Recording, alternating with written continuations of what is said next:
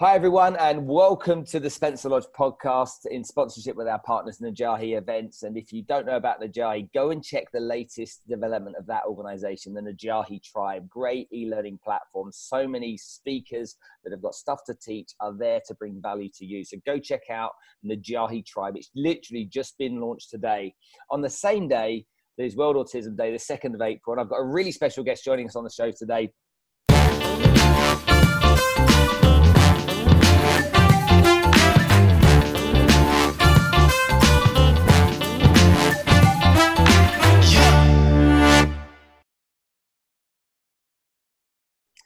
Adam Griffin, okay, who's been here in Dubai for a while. He's got a bit of an accent. For my listeners that are in the States, don't worry. Some of us talk like that in the UK too. but let me give you a bit of a rundown on Adam before we get him to come and join us.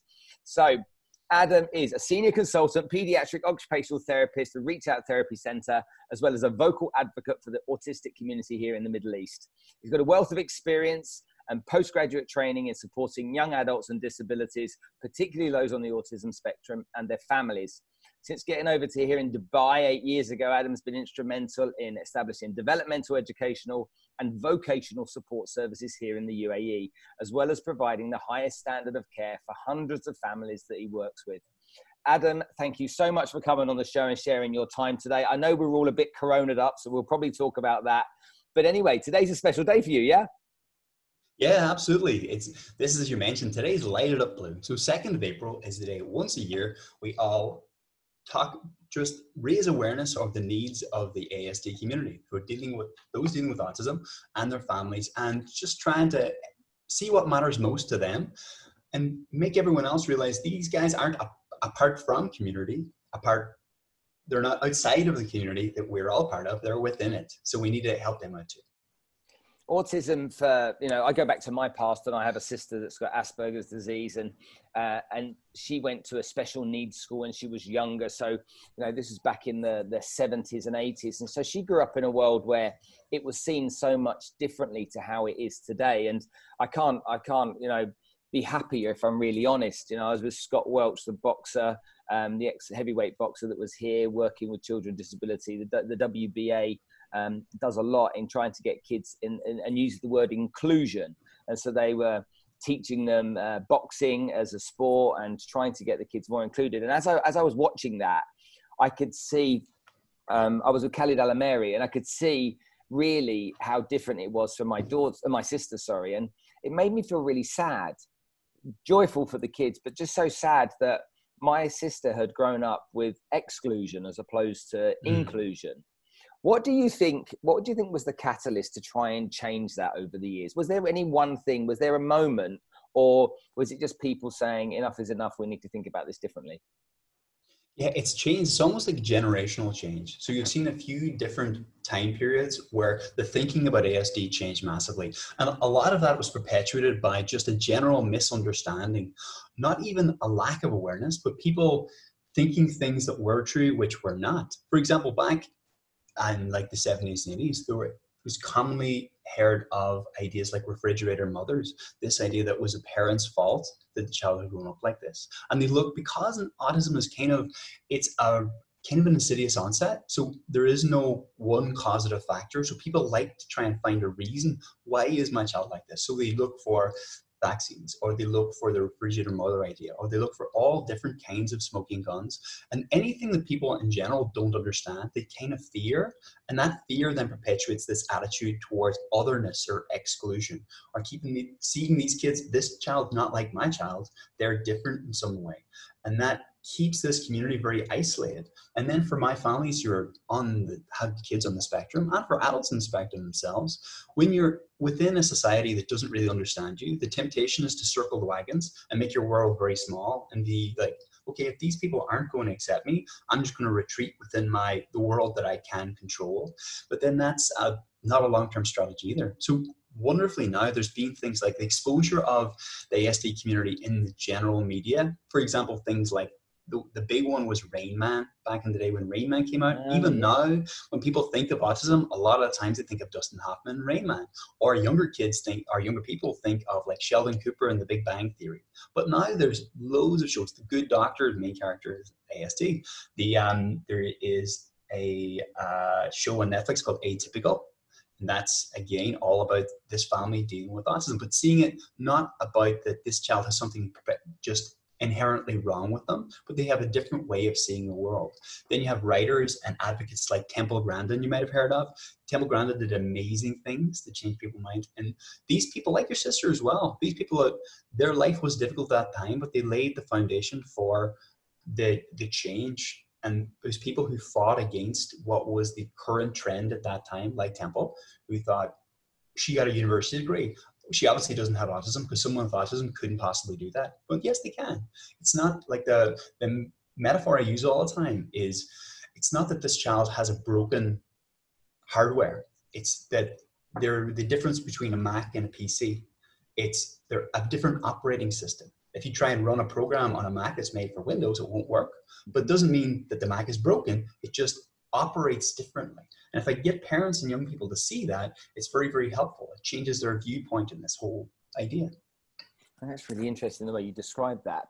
The, the point you made earlier on about parents, I, I, I still to this day will go and see my mum uh, in Cyprus where she lives now. And, you know, conversation will always get back at one part. If I spend a week there, one part of the week, it will get back to what she did wrong and why Louise became the way she did, my sister Louise. Yes. And my mum, my mum, as, as living with guilt and blaming herself and questioning. You know, it's not like she smoked through pregnancy, but it's like, what did I do through my pregnancy? What did what did I get wrong in my pregnancy for this to happen?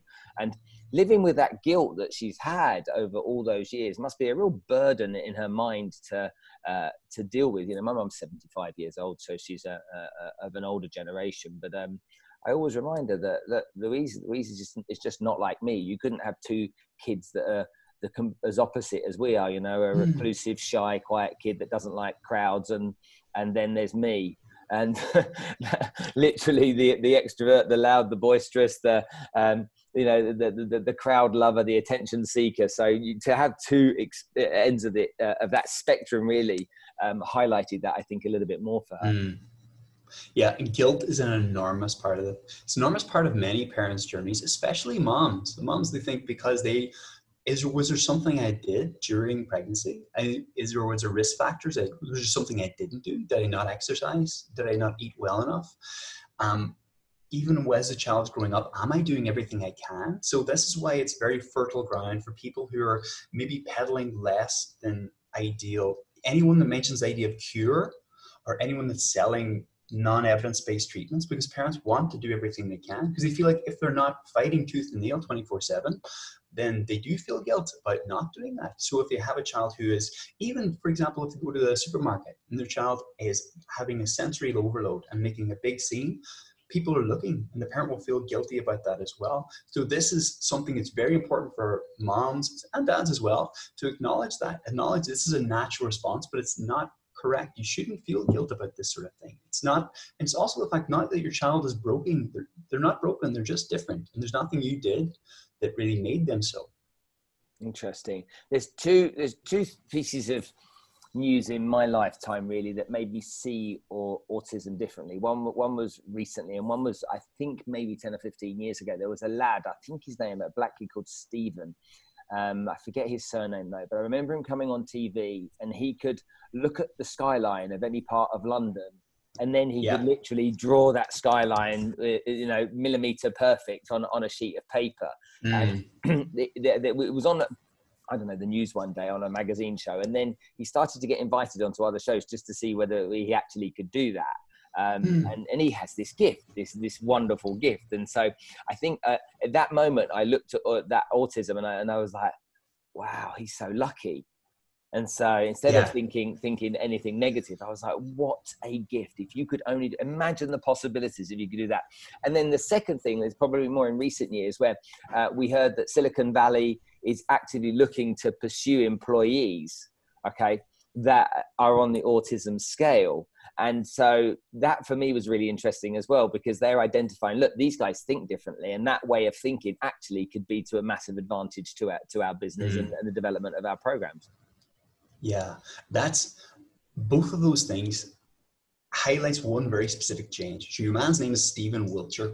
Okay, that's he's, it. he's very yeah. He, there's a load of people share. He's very big in the ASD community. So you'll see his video of drawing, and it's almost like a wraparound portrait he does of a whole, almost like like if you're standing in a tower and looked around from the top of like uh, the tower in Toronto or something like that, he could draw the whole skyline. So that sort of thing, it's an island of expertise. That sort of savant, you'll hear this term used as well, type behavior.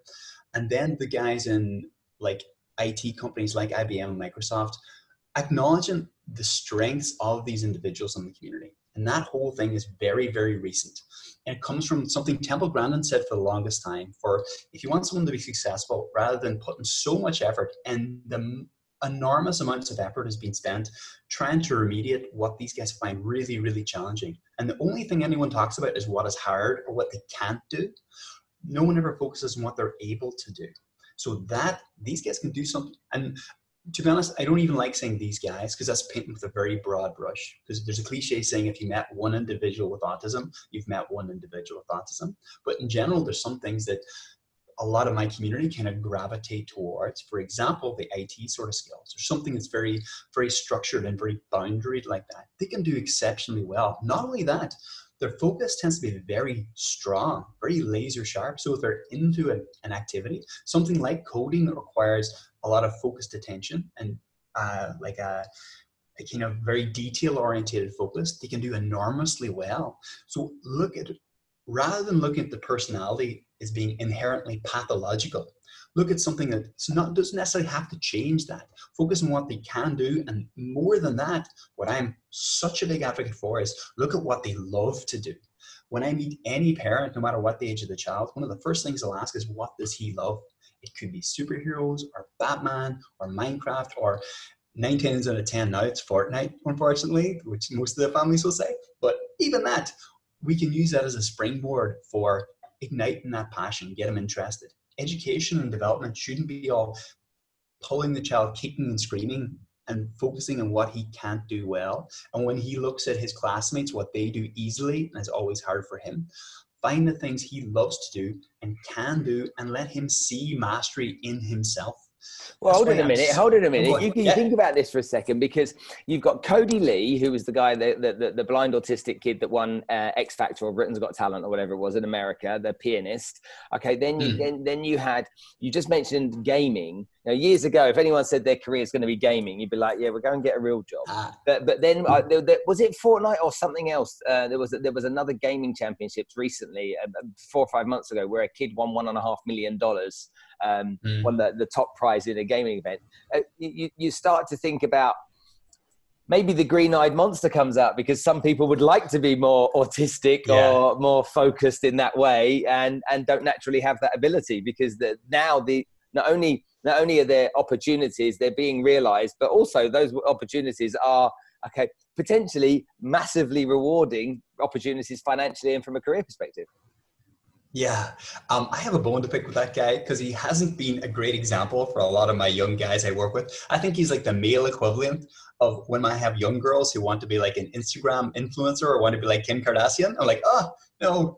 And this gamer guy, because he was standing in with a big paycheck, all my kids say, I play video games. That could be me. Uh, it's There's a lot of guys playing these games. But one of the things it points to is it's kind of a level playing field. So the things like social communication, uh, like ASD, above and beyond all else, it's an issue with socialization and communication, seeing the world differently and finding human relationships sometimes trying, sometimes challenging. In an online scenario, they can have connectedness with their friends, but without the tension of that face to face. You don't have to read body language when you were one of these. The reason I use this is a gaming headset, by the way, because it's like when I do the Zoom sessions with the kids, they're like, "Oh, tell me about your gaming headset." Excellent. When I'm doing uh, clinic-based sessions, I wear funny socks. This is my funny sock equivalent when you can see my feet. Um, but for those guys who are like the gamers, they can get that social connectedness the barriers that were in place before, stopping them from being successful, in large part, they're taken away in the online world. So things that can exist in their parents. It's still not great to have 24 7 be online and just into gaming because it's very, it is intrinsically massively motivating and gives you that steady little like a dopamine hit when you're gaming. Speaking as an avid gamer myself, but you do need balance in it as well. But at the same time, it can be hugely positive for a lot of guys in my community, and it's something they can lean into. And one of the reasons gamification works really well, I do it with a lot of my own therapy treatment, is you can see yourself start at a certain level. You can see your own gradual improvement over time rather than just struggling the whole time. You can get mastery. And I'll tell you, for a lot of my guys, when they earn the next level, when they do something exceptional in a game, they feel a little boost of confidence in that world. Not only that, but it's confidence that's really reinforced by their peers. Their peers think it's cool. And this is something totally new for a lot of my guys. They're usually the outsider who can't do the cool things. Now they can. Yeah, it's exactly what I was thinking as you were saying that. Is this like, is, is, is autism the new cool? You know just just imagine it going from from from my my sister when she was young to this this full evolution to you know if only we could have that if only we could be like that. That's one of the coolest things to have. Yeah. imagine imagine if we lived in a world where it got it went that far. How, how amazing would that be? Yeah it would be pretty awesome. The word i I go round and round. I, there's some really awesome online camp vloggers, especially, there's a, a, YouTube channel called Ask an Autistic with a girl called Amythest Schaber. Everyone should check out. She's amazing. And uh, there's some very vocal people from within the community, and this something that this is something that's very new and maybe the most important from my perspective as everything that's being talked about the ASD community up until a certain point. For example, when your sister was going through school, there was nobody influencing those decisions who were coming from within the community. People with autism didn't have a say. It was other, a lot of times, it was other very well-meaning people who were laying the groundwork and making, putting services in place and telling them what they needed. It wasn't people within the community speaking up for themselves. So now you've got some very very influential, very vocal people saying, this is what we need, this is what we need to do well. And that has changed enormously what the like the landscape of the ASD community. And they're really becoming more and more um, like I wouldn't even say to make it cool. That's a lovely sentiment, but almost to make it normal, make it to seem this is not different. If you go to a birthday party, these are just kids. When I work with, for example, one of the groups that I get most traction with is teens going through adolescence, male teenage boys going through adolescence on the spectrum. First and foremost, those are male teenage boys. That's two major factors already that's going to impact behavior. Then they also happen to have autism as well. So that it's something that makes the child just part of the community. To say they're different, even people like it's very well meaning. I didn't pull you up on it when you said it, Spencer, but when people talk about the idea of like to be cool or to almost like autism to have a superpower. There is a lot of individuals, for example, who have islands of creativity, like Stephen Wiltshire, who can do these amazing things. Some people within the community find that problematic as well. Like, oh, you have autism. What amazing thing can you do? Like Rain Man. Oh, you must have some sort of thing where autism does present some real everyday challenges too for these individuals and their families. So it's acknowledging what's different, what's difficult, make a society supports and includes and overcomes those difficulties, and then above all, accepting them for being who they are. How did you get into this subject matter? How did it start for you? Where was the interest in the early days? Oh goodness gracious, this could be the rest of the podcast. Um, oddly, it it was something I found my way into rather tangentially, and this is something that's true of a lot of the kind of really good therapists I know. I was actually a personal trainer for years, and one of my clients had a son who had cerebral palsy. And then I got speaking to them, seeing the benefit, because I was always a big advocate for fitness for kids and the benefits of fitness for academics and mood and everything else. And then I saw the work that what an occupational therapist would do just to make this young person's life and their family's life more bearable. And there was something, what I love about OT straight from the beginning is it wasn't, like the man says, it's not rocket surgery. There's nothing very hugely cutting edge or high tech about it. It's beautiful in a very everyday, ordinary, almost mundane way. You make small little things that can be life changing to this young person and to their family, and then broadly to the greater community as well. So I found OTs, we sort of are very good at um, the nitty gritty of getting our sleeves rolled up, not writing prescriptions and doing very large, very focused, high end clinical stuff. Well, we do that too, but more what's going to have the biggest real world impact. And then for autism, it was just exposure and meeting lots of families who needed help, who thought that their day to day life was really challenging, but one of the big things that changed me was working with teenagers actually one of the first services i had in dubai here was working with teens to transition from being kids with a disability to being young adults and independent adults within a community with a job and with whatever else and seeing families who had sort of made their peace with life being difficult and thought okay we i guess this is how it's got to be now that it's going to be a struggle to get through each day and then each day leads into weeks and months and years where he, didn't really see how things could be any different. And then working with it, not coming to them with a magic plan, but really working at the coalface really strongly with families and with employers and with communities to make small changes in their everyday routine, really involving the young person in as well, and gradually getting some positive momentum. I'm all about momentum in my treatment. So it's all, are you going somewhere you're happy about? Does next year make you feel more hopeful and positive than this year did? If not, what can we do to change that? It's really interesting you say that.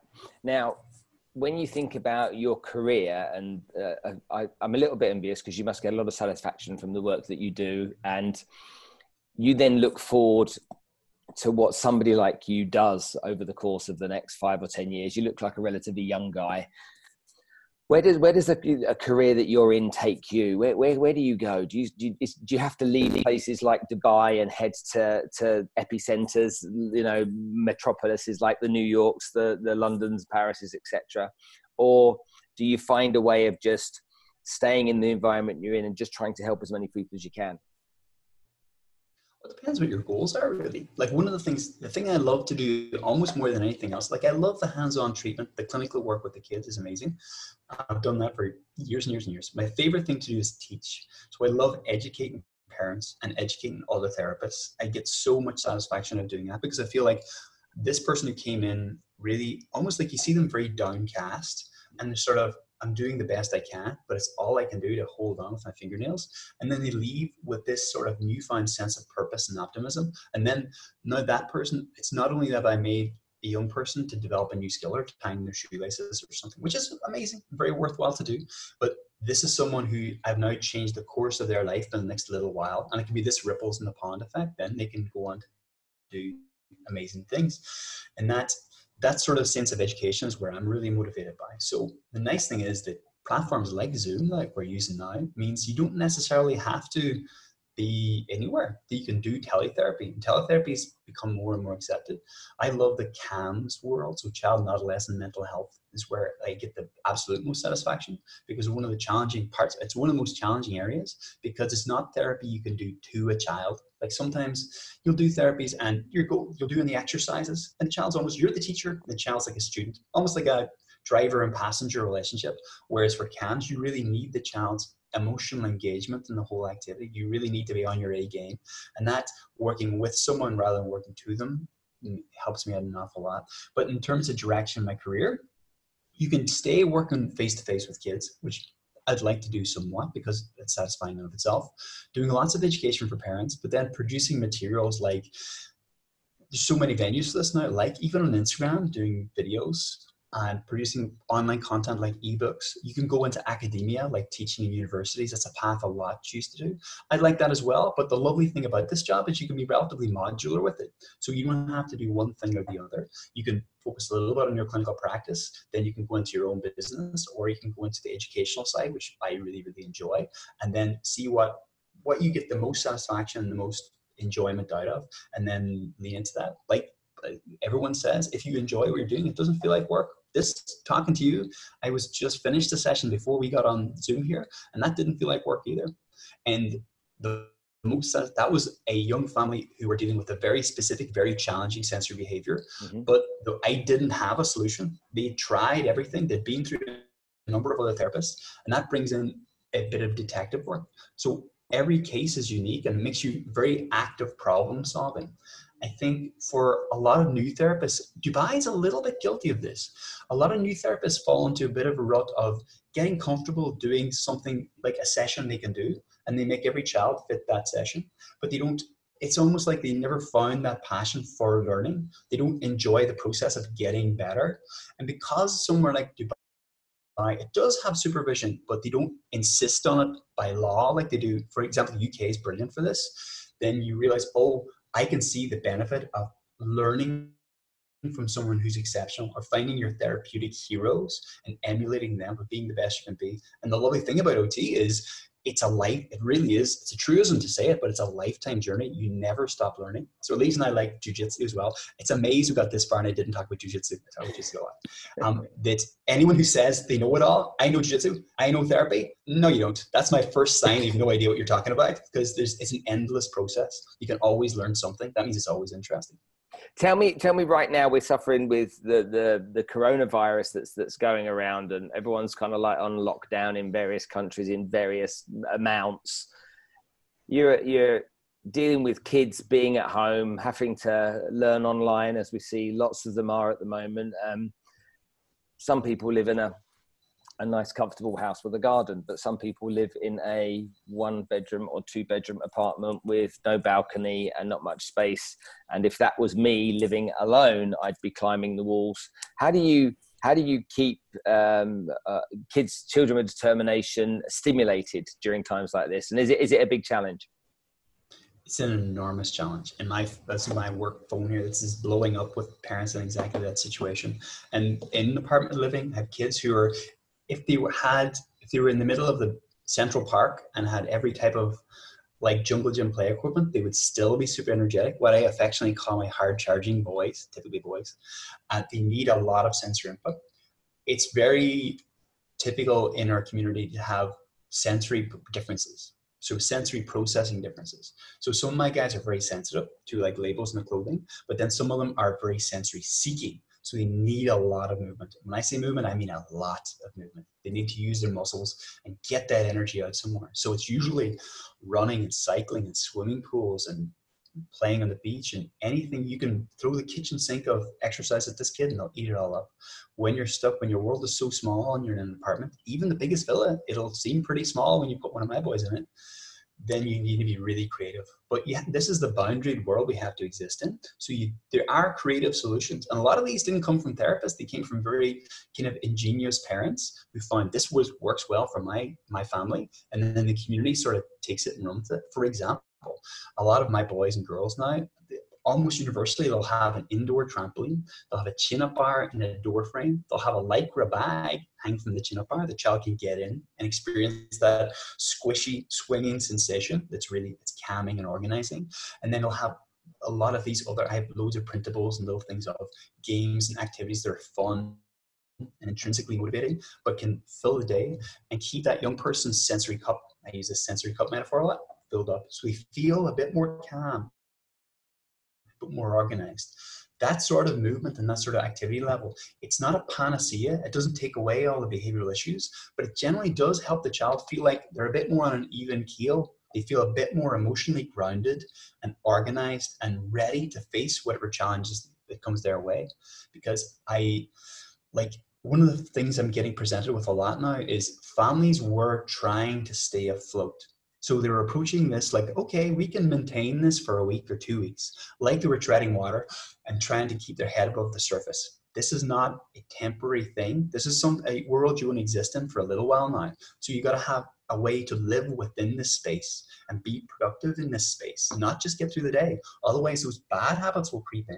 Not even bad habits, but just things that are going to have consequences. And then not only is going to, that going to make your day-to-day living a little more challenging, make the child more likely to be anxious and stressed and emotional and engage in big behaviors. But it also means when this all finishes, and it will finish, this too shall pass, then what place will you have guilt, guilt, guilt? So parents feel a lot of guilt about this. So it's no, it's hard to know. This is uncharted territory for so many people. So it's how to listen or find the information. By all means, reach out and find me.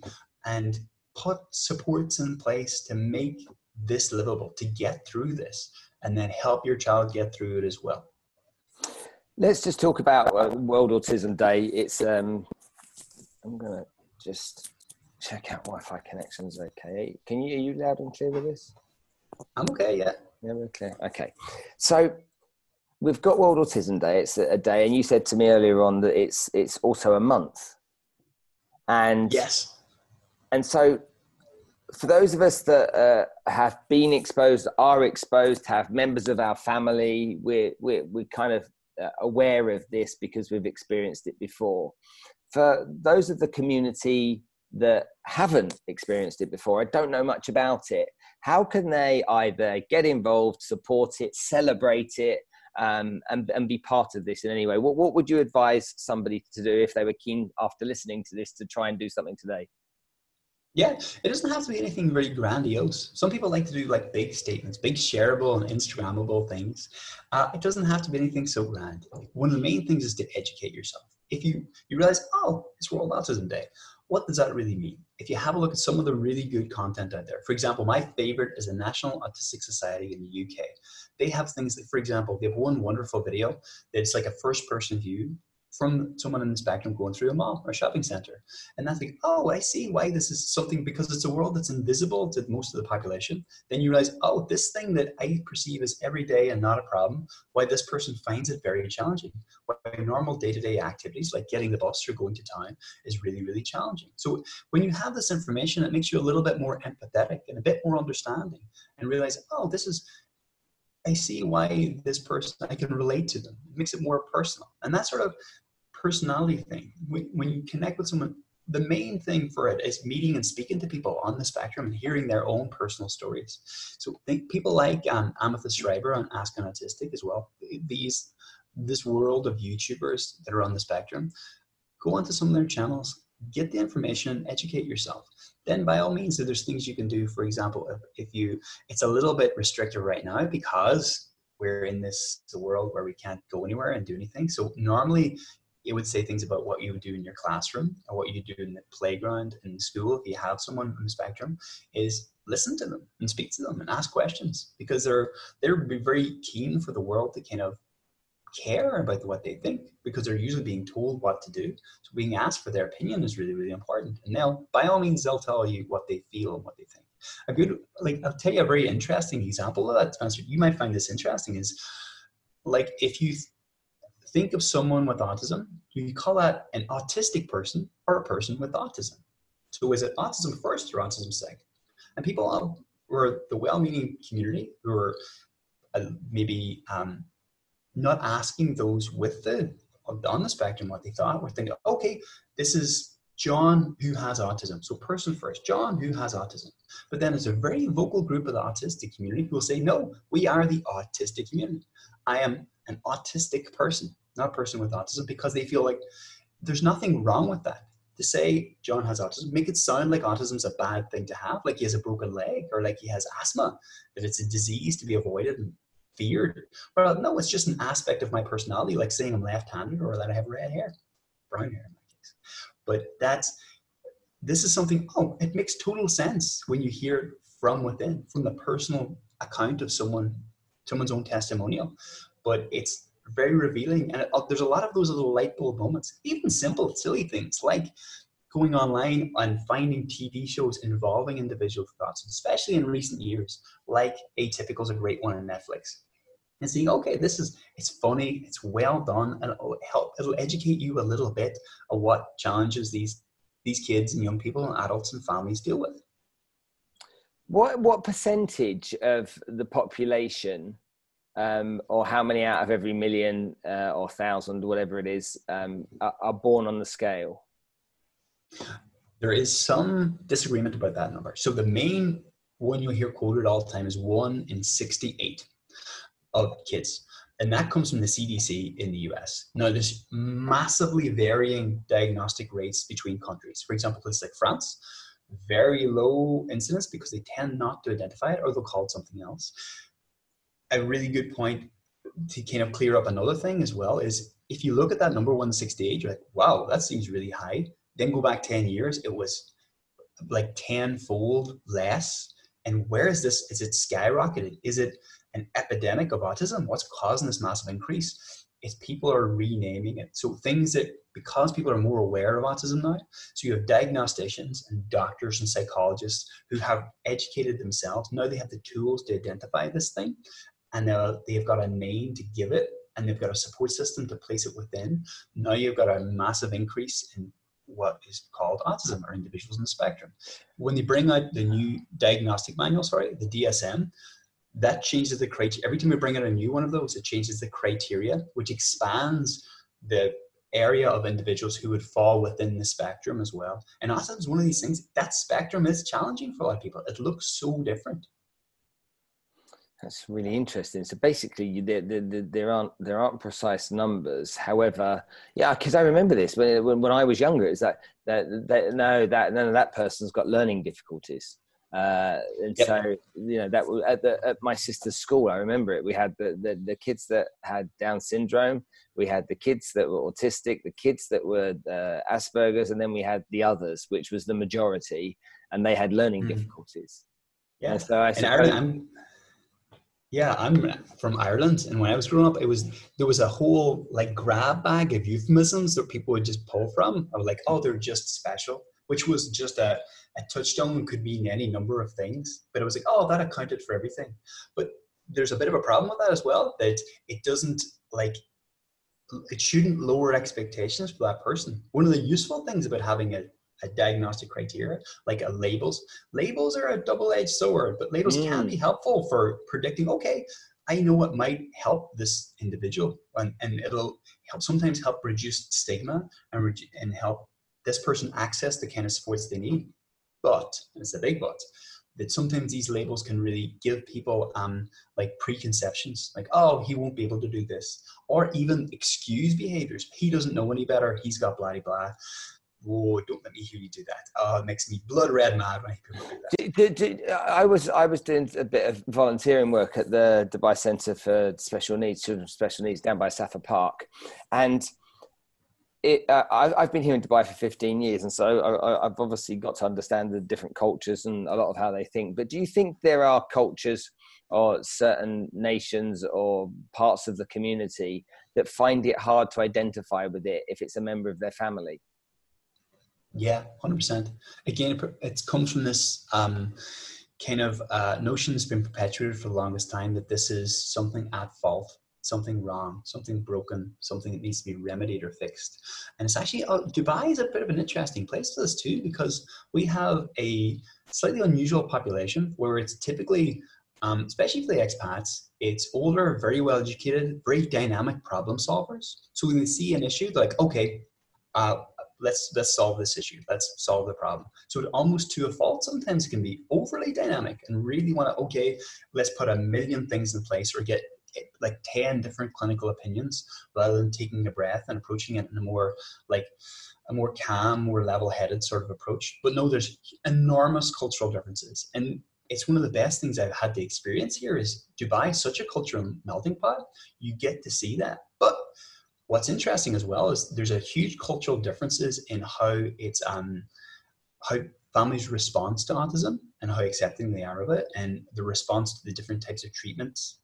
Recommendations i'll suggest but the challenges that young people face are universal. It, the, the diagnosis and the neurology of it doesn't care where you from where you're from.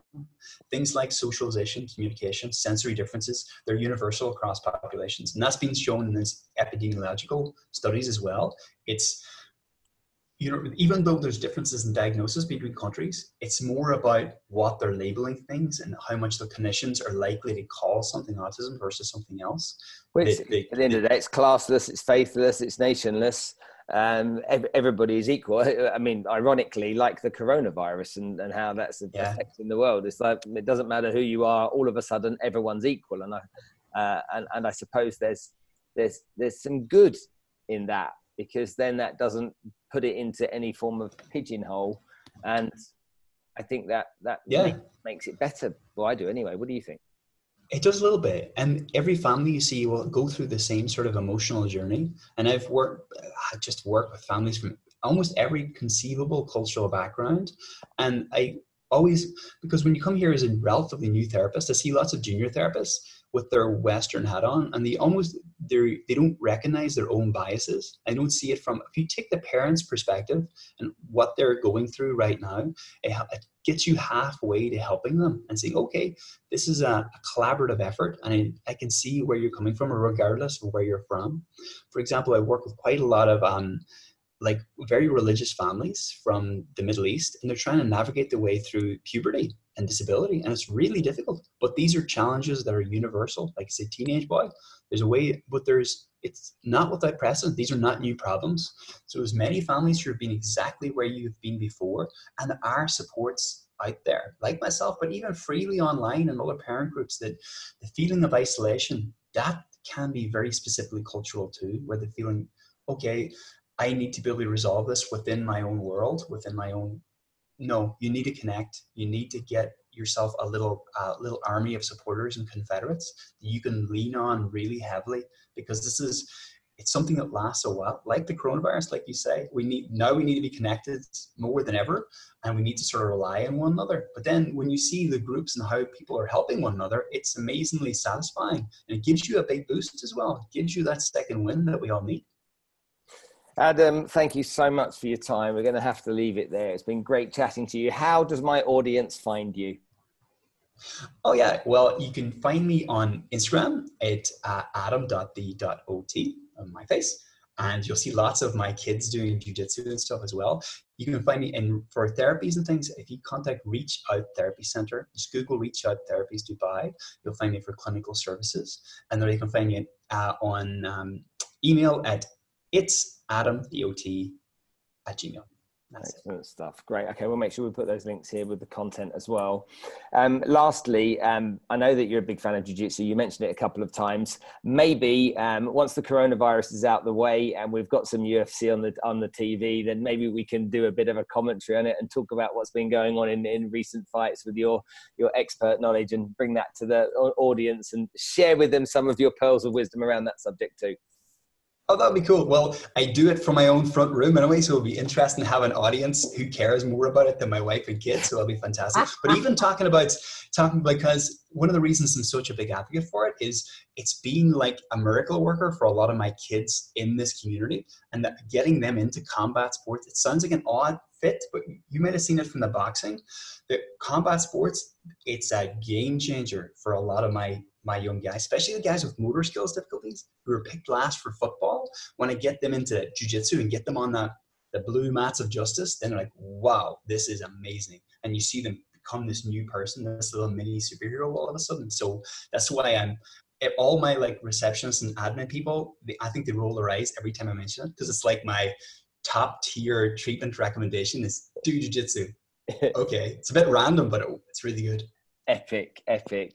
Thank you so much. I appreciate it. Ladies and gentlemen, okay, I think you'll agree with me that getting a guest like Adam on the show to share stories, pearls of wisdom, to keep us all aware, and lastly, to find someone on a special day like this to celebrate World Autism Day. Hope you've enjoyed the show and please tune in for the next episodes. We'll see you again soon.